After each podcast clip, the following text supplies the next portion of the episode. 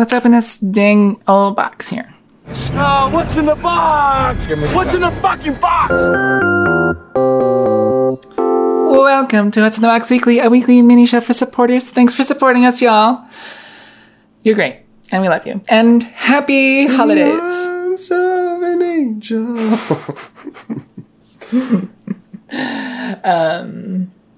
Yes. Do you want to um, bo- box first, or should I box first? I'll box. Unboxing video? Yeah. Yes. Uh, let me just do like some of this. ASMR. We're not actually in stereo right now. Oh. yes. So I read one and a half books. Congratulations. Yeah, and maybe I could talk about uh, all one and a half of them. Wow. Okay. Yeah. Because both doesn't count. I read two books, not to like, you know, one up you or spoil Wow. things, but I, I read two whole So books. fancy. They're actually both pretty long too. Yeah. So, yeah, go ahead. Um, quick spoiler I'm reading this one right now called Conflict is Not Abuse. Um, I've heard of that. Yeah, people, I, I'm about halfway through and I feel really complicated about it, and and people feel big mm. feelings about it. Mm-hmm. Um, right now, I'm like a lot of the ideas are really good, and I think really useful and pretty controversial, but helpful. But the the voice behind it is is is not good mm, mm-hmm. because it's very boomery and it's very like everyone's so oh. sensitive. Oh no. And no one wants to talk on the phone anymore. oh no. Is But- it is it a boomer person? I believe Do so. they identify as a boomer? I think so.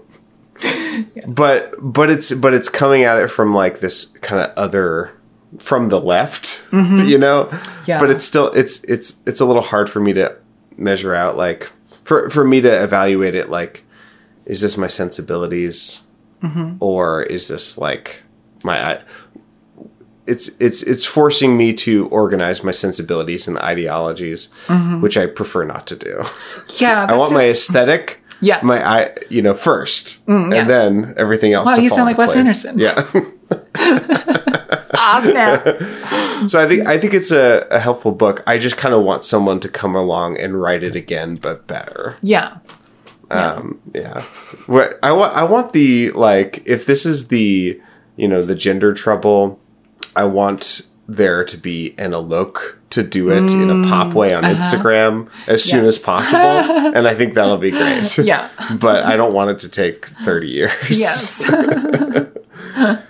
Anyway, um, what I want to talk about is um, two books, um, one and a half books. wow. Um, The uh, wow, that wasn't even one of the one and a half books. no, no, no. I want to talk about um, a court of thorns and roses. which is George the R. One- Martin. Yeah. and uh, that's the one I didn't finish, and Hmm. a book called Get a Life, Chloe Brown. Huh. I don't think I've heard of either of those. So, uh, A Court of Thorns and Roses was having a moment on uh, BookTok um, because there's a spicy scene in it. It's a lovely morning show where ladies uh, sip coffee and talk books. I mean, it kind of is. kind of the, like the view, but for books. BookTok seems to be mostly women. Like, I don't know if I've ever seen like a man do a book review. I don't think men can read, Cameron. Um, so they can certainly write, though. there are a lot of uh, They're the only ones writing anything worth printing, apparently. men are from Mars, women are from Venus. Men write books and women read them. Yes. Um, have you? Have you? This is like totally tangent, and I'm totally just really leaning into sidetracking you over and over again. Um, do you know the podcast "If Books Could Kill"? No. It's a new Michael Hobbs joint, and they're going into like pop sci like airport style books. Great. So they um they started with Freakonomics, I think. Great. And just like tore the fucking thing apart, Amazing. um, which was great. Um, and they did um, what's that? Um, speaking of like boomery takes on like culture and stuff. Is it like Malcolm Gladwell stuff? Yeah, it is. I can't remember if they if they did Malcolm. I think they did do Malcolm Gladwell. I think they did his like first book, um, and then they did. They've there's only like four episodes out. It's not. Um, uh, there's not a ton of it out yet, um, but I'm really enjoying it. And um, uh, Bobos in Paradise. That's that that. boomery one. And oh, they also did the game, the one about like the the pickup artists. Oh, good. Yes, Yeah. it's a fantastic show. Um, so yeah. So anyway, on BookTok, there's apparently in one of the sequels to this book, there's a spicy scene that involves uh, fisting, uh, and I was like, "That's hilarious!" Uh, and people are like um, reading these spicy books and like openly talking about fisting on on TikTok as openly as they can with the censors. Openly is about the only way you can do fisting, from what I You understand. really gotta open up. uh, so I was like, "I'll give this a shot." Yeah. Anyway, um, Wait, fisting and reading the book?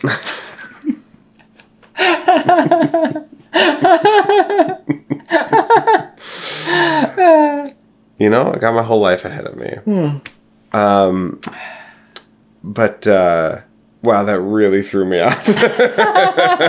sorry. Uh. sorry, not sorry. so it's a romance novel, um, and I haven't read a lot of romance novels. Hmm.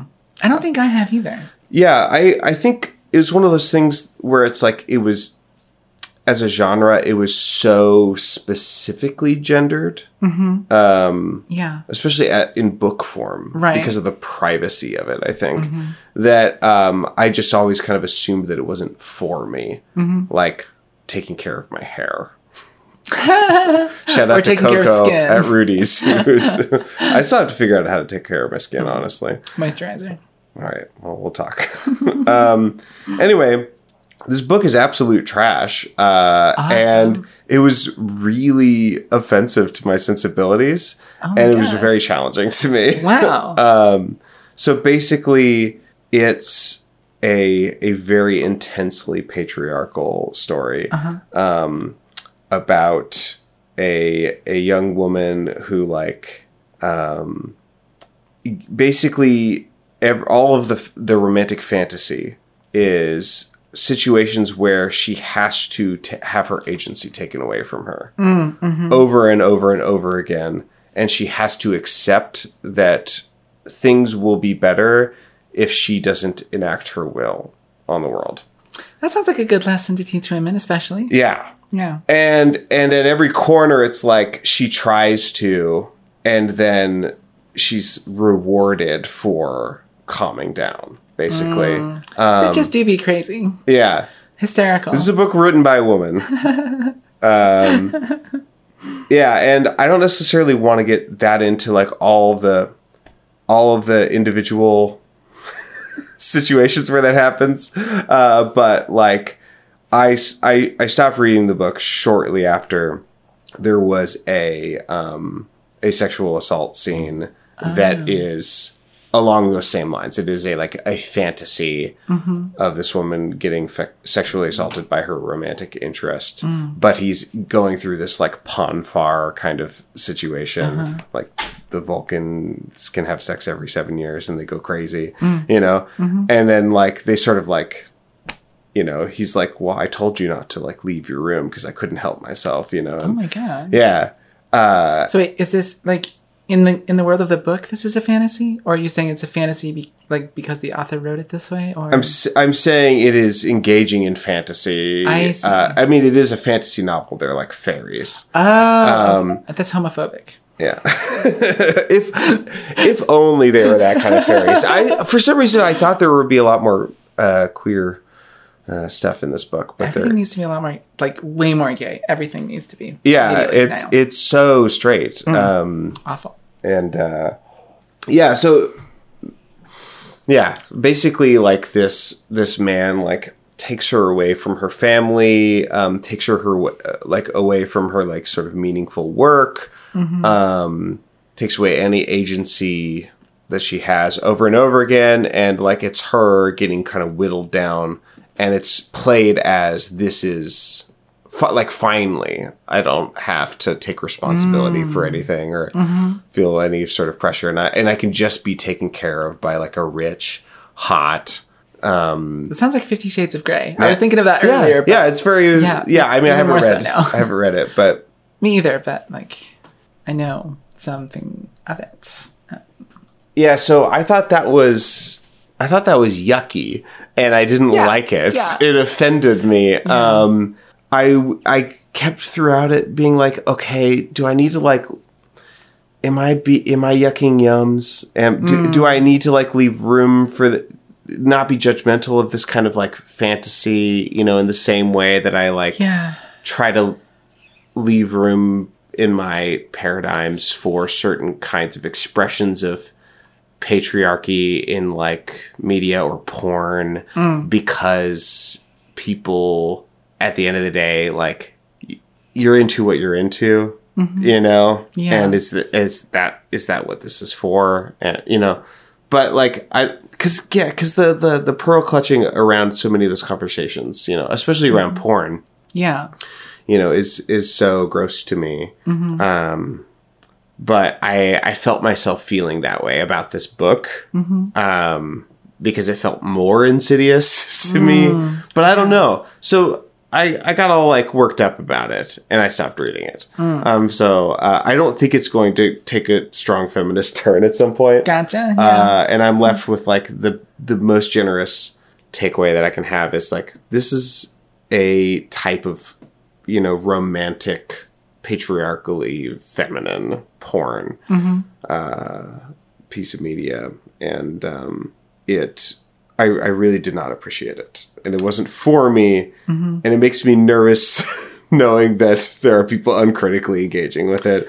But Yeah. I have to like it's none of my business. Um, I don't know.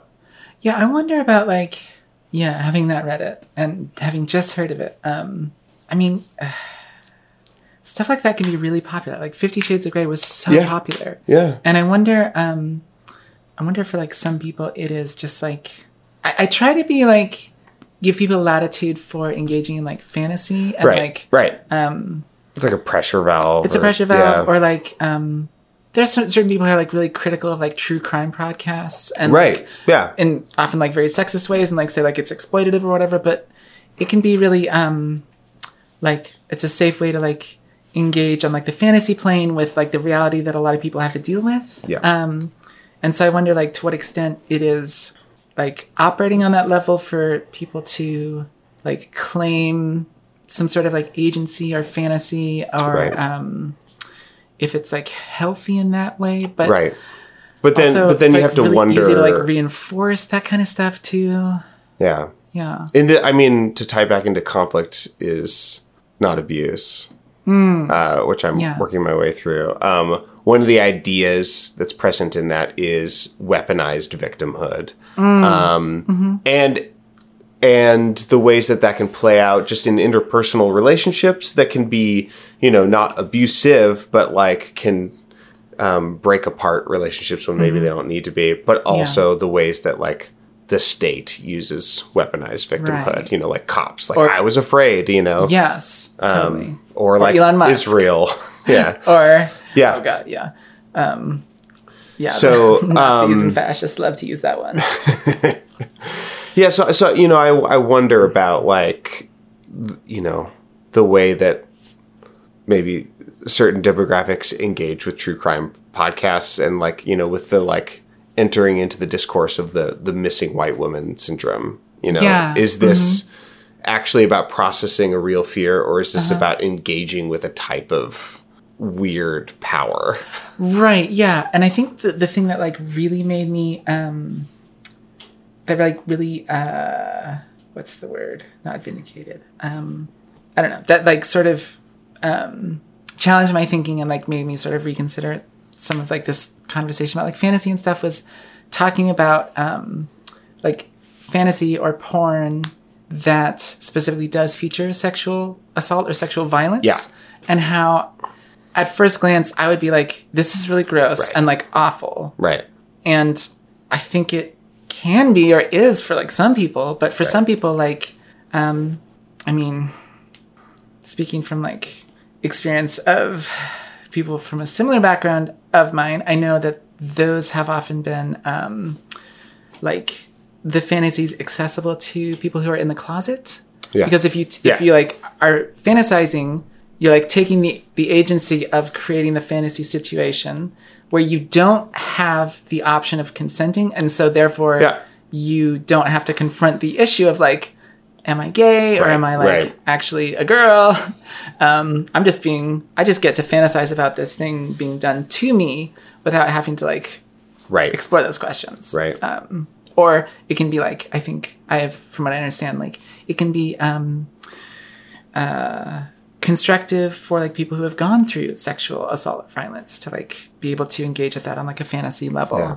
Um, yeah. Yeah, yeah. I, you know, at the end of the day, I, I, I think I, I stopped reading the book because I, because it wasn't for me, and because I really wasn't enjoying it, Yeah. um, and it was making me feel actively judgmental constantly. um, but yeah, I want to like, yeah, I don't know.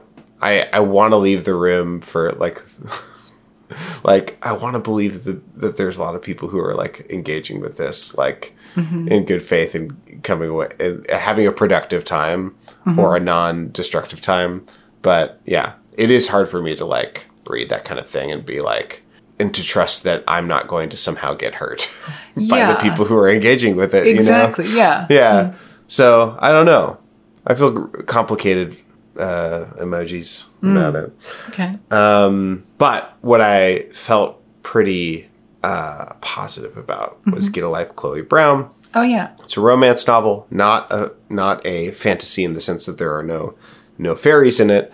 Um, and also, it's very not uh, fantastical in in its romance at all, and it's not engaging in fantasy. It's it's very grounded in realism.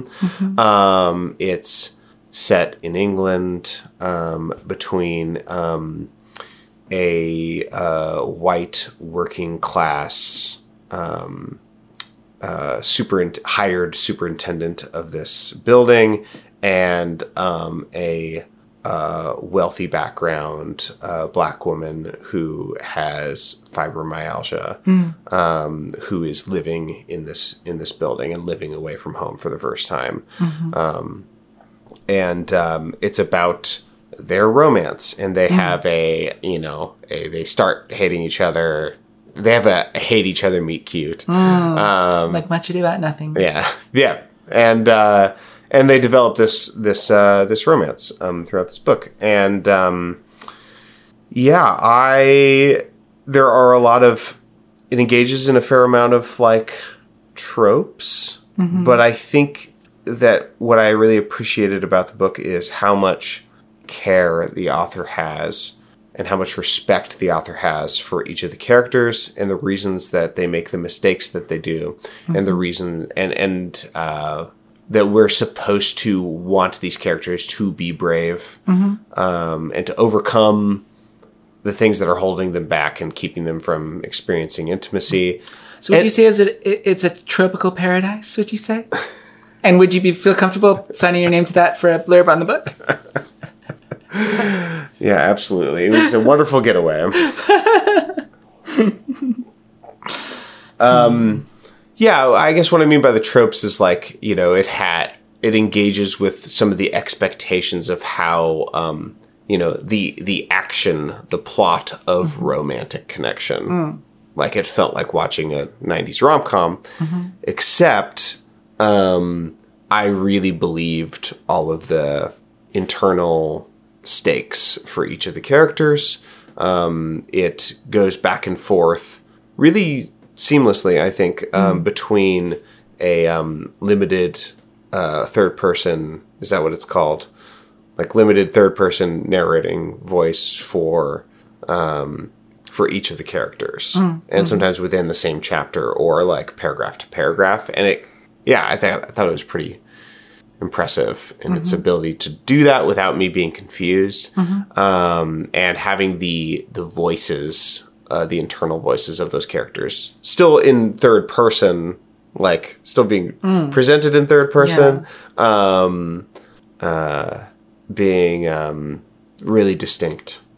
Um, and I thought that there there were a bunch of things about it that I thought were really lovely too. It wasn't very specifically about race, although it doesn't try to avoid race at all, which I always appreciate when it's like um when that needle is is is threaded. You know, it's, it seems like it's hard for people to do, uh, but it's the the things it was more directly trying to tackle are class and class beyond just the economic, but the socio aspects of class Yeah. and um, I thought it did that really in a really lovely way. Um, and uh, ableism and sexiness with um, uh, chronic illness, and like and how like sexualizing a person who is fat and has um, chronic illness. And I thought it did that in a way that was like really beautiful um, and and really horny uh, in a way that I thought was very instructive um, and useful. Like I like the idea of people reading this book and being like, "Wow, this character is so horny for this um, disabled fat person." Yeah. Um, and That's lovely. And I'm horny right there with them. Yeah, You know, like yeah. it was really cool. Um, yeah, uh, I thought it was. I thought it was just like a a great rom rom com. I I really liked it. a great romp. I I uh, I got really emotional. Um, I I heard about the book from um, Page Melt. Um, uh, Mel Thomas. Never melt. I- never met her. Never melt her. Um, I've met a couple people named Paige. Never Paige Melt. I've met Patty Melt. Sisters. Gross. I'm glad we moved into cheeseburger beyond patty melt. Um, uh, I follow them on BookTok. They're my favorite book talker. T O K E R. Um, and they specifically said how much they appreciate um, uh, the way that this author writes men um, as masculine, um, but also not toxically masculine. Mm-hmm. And I and I was really impressed by that. How very gendered and honestly very straight this story was, mm-hmm. and how not heteronormative or toxic or patriarchal it mm. was. Mm-hmm. And I was like, this is amazing. Like, Yeah. It's like uh, magic trick. Uh, yeah, it was so cool. Like I want. I was like, th- it, it made me feel very inspired. You know, mm. just like yeah. this is what it could be like for the straights. You know, it was cool to read, and mm-hmm. and the way that they, um, I think there's like a part of me that wants, you know, wants the ways that people to be connected to ultimately be kind of like pansexual. Like mm-hmm. even when straight people connect, I like I want them to develop a pansexual connection with each other. Yeah. you know, and it, uh-huh. to like erode the their gendered experiences, you know, and to like just have it be like two people. Um, and I think that's just like my own baggage ultimately. Um, Yeah. there might be some truth to that or some value to that, but I really appreciated how this book continued to be so straight and so gendered the entire time and so positive. Um, and I was just really impressed by it. I think it. I think it was a really great, entertaining book. Uh, the only thing I didn't particularly appreciate is um, there are uh, graphic sex scenes. I have no problem with that. Uh, but You're I such was, a prude. Come well, I mean, the the issue was I, I thought they were kind of boring because they were so straight, and I was yeah. just like, I was like, oh, God, I'm so bored by this, these sex scenes. I mean, this is doing nothing for me. I appreciate Pumping while they're here. on. Yeah, Jesus, pumping. Yeah. What a gross thing to say, Maddie.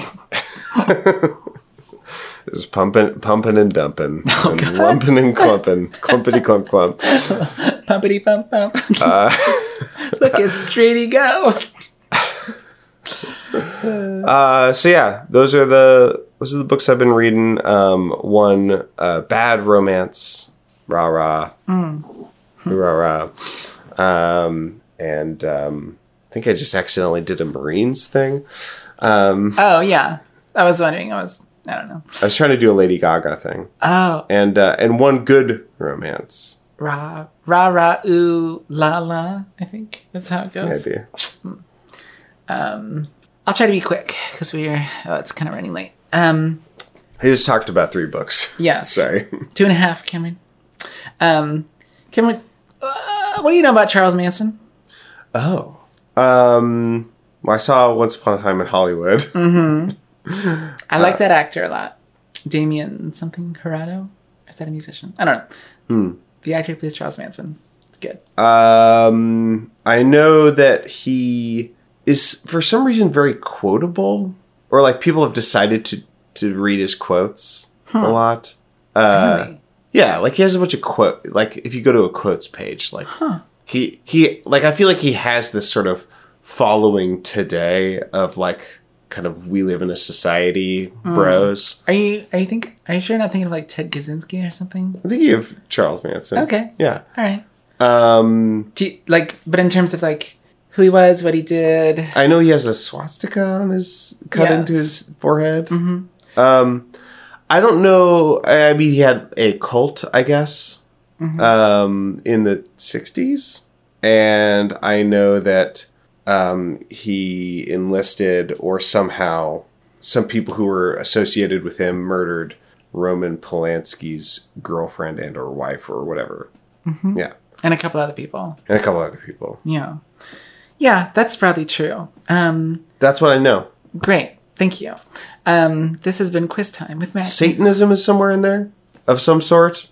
Um, I mean, I'll get into that. Great. Yes, because I read a book called Oh shit! I had it. I had it. I wanted to get the title completely right because it is okay.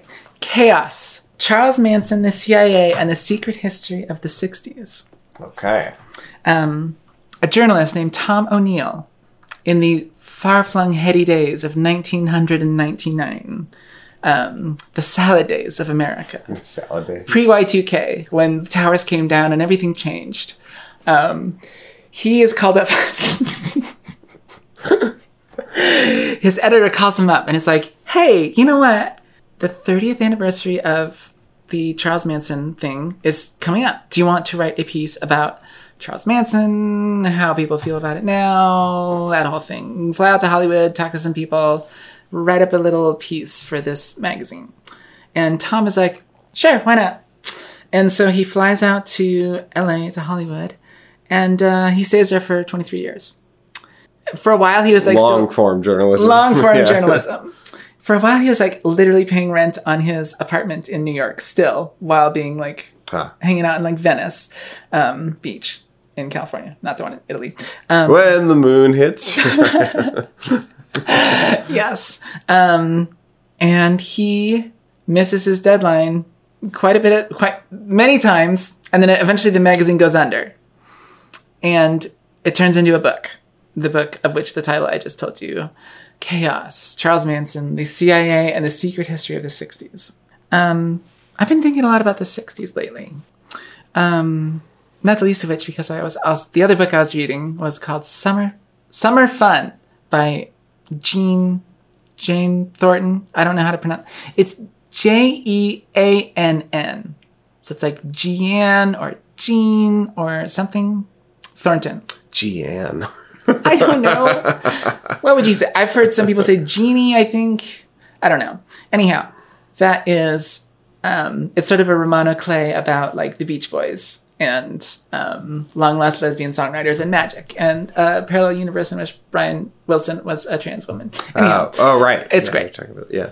maybe one of the probably it's like one of the best things I've read in years. Probably the best thing I've read in terms of like narrative fiction for years. Anyway, um, been thinking a lot about the '60s. At one point, I remarked to my friend Robert, I was like, "Huh, you know what? I feel like the post-war generation was the best thing that ever happened to Europe." And one of the worst things to happen to America. And Robert was like, hmm, he thought about it for a minute. He's like, oh, I, I think I kind of agree. And I still think there's something to that. I don't know if it like fully holds true, but um, the 60s were the the decade everything changed and everything could have changed but didn't also. um, because that's when European societies, in, in very, very broad terms, lots of European societies embraced socialism and like um, they were like, hey, maybe if we just like had a society where people took care of each other and like it wasn't just this like cutthroat, like everyone out for themselves type thing. Um, what if we had like a safety net and like, you know, healthcare was available and like all this stuff. Um, because there was like a lot of unrest and protests and riots and stuff. I mean, there was the Paris Commune of 1968. Um, and I think the main difference is that in Europe, the conservatives failed, and in America, the conservatives won. Yeah. And this book, it takes a while to get there because it starts with it starts with Vincent Bugliosi, actually, the prosecutor of Charles Manson of the case, who um, wrote the most successful true crime book of all time, which is called Helter Skelter, Yeah. and is yeah. like based on his prosecution of Charles Manson and the Manson family. Um, which you so derisively refer to as a cult. It's a family, Cameron. They're like family, embracing each other. Um, yeah. Uh, so it it takes a while to get there because it it goes through. It starts with Vincent Bugliosi and how he's a total shithead and like he went through this thing where he was like stalking his milkman and accusing the milkman of having an affair with his wife Wow. and like you he's, like- Classic. yeah. And he's like using DA resources and like cops to like surveil this guy and like track him down and like private information, like all this like super illegal stuff. Um, also committed lots of perjury and beats people. Oh god, he had he had a mistress also who got pregnant and he beat her up so bad she had a miscarriage Yeah. and really bad guy. Um, and so the journalist starts there and then he like moves into like the Hollywood scene of the times, 1969, and how a lot of people look back on it as like, oh, this like innocent time of like Hollywood came to this crashing close when the Manson murders happened. And like all of a sudden there was violence. And he's like, no, no, no, no, no, no. This was a very violent time. Women were seen as like expendable um, and were just like violently abused constantly all the time by everyone. Um, underage women were statutory rapes left and right. Um, is not great. Um, and um, for a while, it felt like I was like, is this going to go in a really moralizing direction where he's like, oh, you know, if you get like with a bad crowd or like do drugs, Yeah. then like you might get murdered Yeah. um, because there's like maybe like a mafia connection. There might it might have been like kind of a, a drug hit gone wrong. It could have been like a contract killing. Um, there's like some evidence of like some of that going on Um, you mean you mean of for the uh, the Manson murders, the uh, Tate LaBianca, yeah. where Sharon Tate and Jay Sebring and a couple other people were killed in a house on Cielo Drive, and then it was either the next night or a couple nights later, um, just some random people in a random house elsewhere were also killed in the same way. Huh.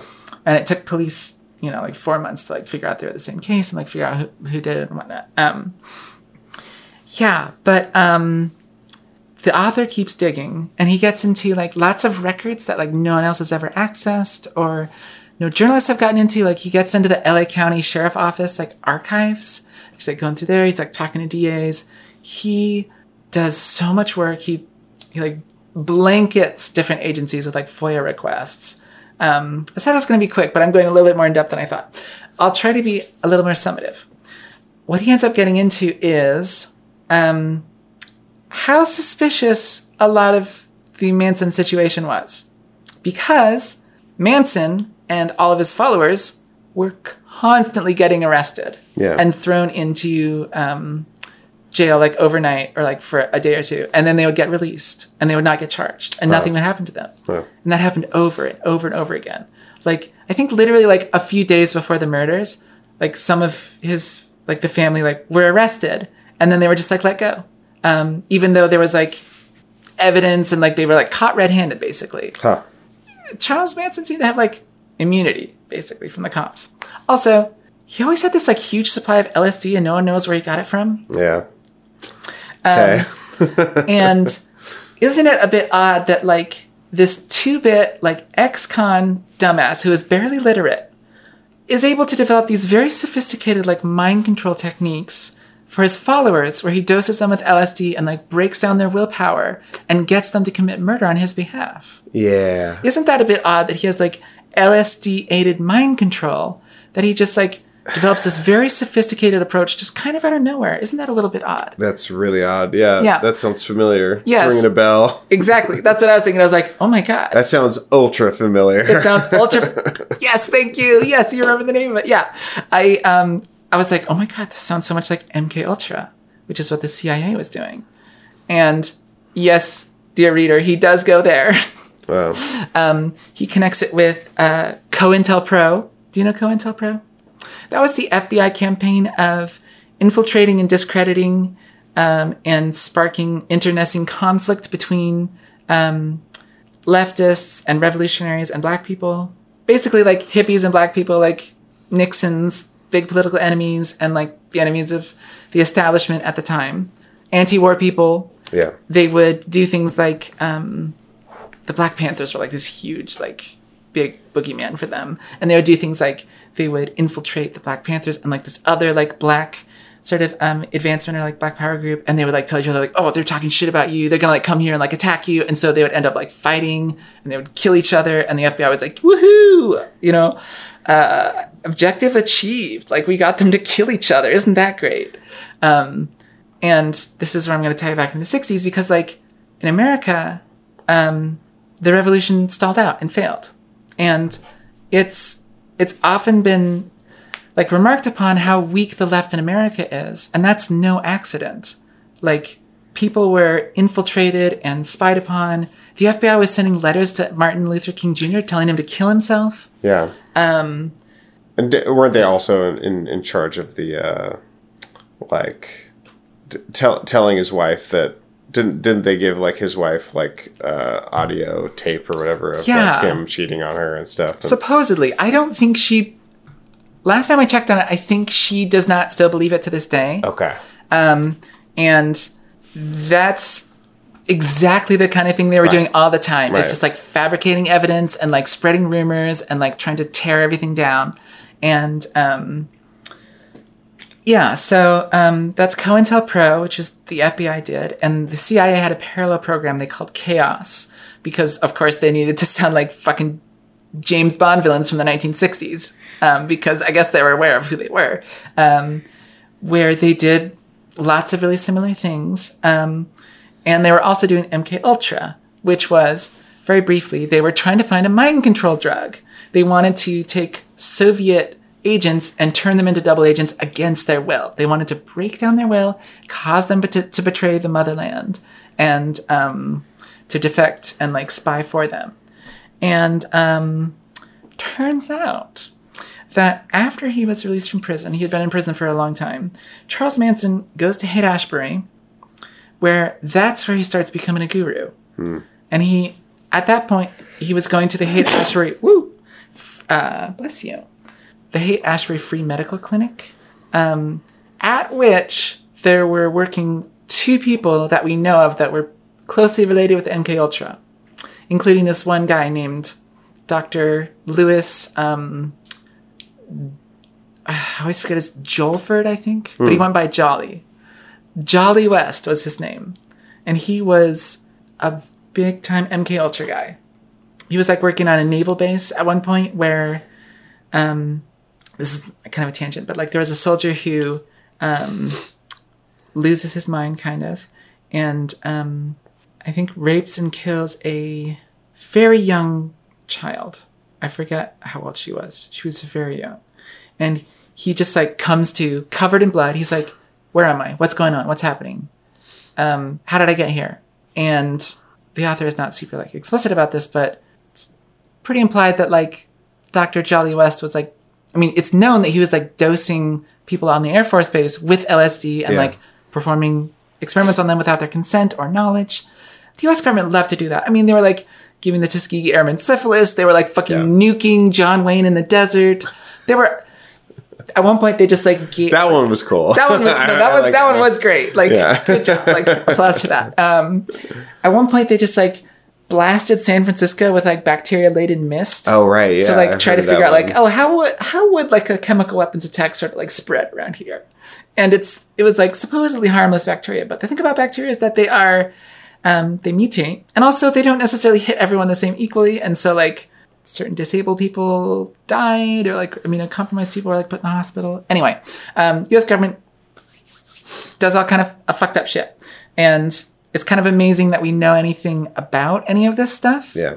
Um, because like and the reason we know about a lot of it actually is because of um, an organization called the citizens committee to investigate the fbi which broke into an fbi like office building and like stole a bunch of records and started releasing them in newspapers which is like fuck yeah guys like hell yeah um anyhow so all that to say that like someone seemed to be protecting Charles Manson. Someone seems to have helped him develop a sophisticated mind control um, uh, technique using LSD. Um, he's known to have been at a free medical clinic where people from MK Ultra were operating at the time. And the author does not find any like specific smoking gun, but he finds a shitload of circumstantial evidence and enough to like really um like demonstrate that something fishy is really going on Yeah. there with the Manson murders. And even if it wasn't like they specifically told Charles Manson to go out and kill someone and try to frame the Black Panthers, Yeah. that was a big part of the whole thing was like he that's why they like wrote pig in blood on the wall is because they were trying to get people to think that the black panthers had done the killings Yeah. um, and he wanted to like spark a race war or something Yeah. um, supposedly um, who knows like i think it's kind of overplayed how much that was like the actual like motivation um, but it seems like you know even if they didn't directly tell him like hey you should try to like frame the black panthers for like a murder like a high profile murder or something. Even if they didn't like specifically train him or give him lsd which seems like they might have who knows um, they certainly took advantage of the whole situation and to spin it and publicize it as you know what these like druggies and these hippies look what they're capable Yeah, of. yeah. they can just like murder people and have like no remorse. And it was widely seen as like the end of the innocent era of like Right. the summer of love and like the flower children and stuff that it just like ended there. And that was like then it moved directly into like the cultural like backlash of like the 70s and 80s and um so the the establishment and the various like people who wanted i mean it was the original culture war of you know at least the last living memory of generations and stuff they certainly like really took advantage of it to um, use it as a weapon against progressives and hippies and anyone who was like pushing get back against the establishment or um, were trying to enact change or trying to get the us out of vietnam. Um, they make a slight detour into like the jfk assassination mostly to talk about how um, jack ruby who's the guy who shot and killed um, lee harvey oswald so, uh, not long after Lee Harvey Oswald was picked up by the police and was in custody, Jack Ruby comes along, shoots him dead, which is like a pretty common tactic to like silence an assassin so that they don't Yeah. spill the beans on you know who told them to do it. Just saying. And Jack Ruby was um, another sort of loose end, and so this Doctor Jolly West comes and visits him. And then after spending like three or four hours in the interrogation room with him, where there's no recording or like no observation of it going on, he comes out and is like, "Oh yeah, the guy went crazy, had a psychotic break. It definitely happened two, like two days ago, and not after I got here and like started pumping him full of drugs and like talking to him privately. He just like ripped Jack Ruby's mind just completely apart, and the dude was like just out of his mind after that, and like had no idea what was going on, and eventually was, I think, I remember he like killed himself or like what his final end was, but um, yeah, Dr. Jolly West like definitely covered up something going on with like Wow. that whole situation. Um, so in summary, CIA probably killed JFK. I mean, who knows? who knows? Honestly, like, or maybe they knew knew that Lee Harvey Al- Al- Oswald was like planning to do it, and they're like, well, what if we just let him? You Right. know? Like, who knows? Um, Damn. this is all illegal, illegal, by the way. The CIA is supposedly, like, by their charter, not supposed to operate on American soil at all. Yeah. And they're like running MK Ultra and like trying to infiltrate leftists and like cause them to kill each other. all this like fucked up shit. Anyway, this book is it's great. It's quite long, um, but it really um, it really like makes the case that like if you look at Charles Manson, you were looking at the story of the '60s and the story of the '60s that most people don't know about or most people don't think about, and how it was really manipulated in order to become the popular story of the '60s, which Yeah. was that people got so far out there and got so into drugs that um, they went too far Yeah. and they became cold-blooded killers out of nowhere Yeah. and you know we need to like stop being weird long hair people and we need to just like you know, settle down and get back into a business and whatnot. Um, yeah. So, the story of Charles Manson is the story of the '60s, and it's a fascinating book, and it's so well researched. He's got. I th- I thought it was like as I was reading, I was I was reading an ebook, and it kept like showing the percentage, and I was like, okay, I still got like you know twenty percent left, and then I hit the end. 20% of the entire length Yeah. of it is just like the footnotes and like the very specific citations and like all this stuff where he talks about like where he got everything. It's so well researched. I mean, it took 23 years to write. Um, it's super good. Yeah. Everyone go check it out. It's Yeah. awesome. Yeah. Great. Good box. Good box. Books. Lots of books. Book box.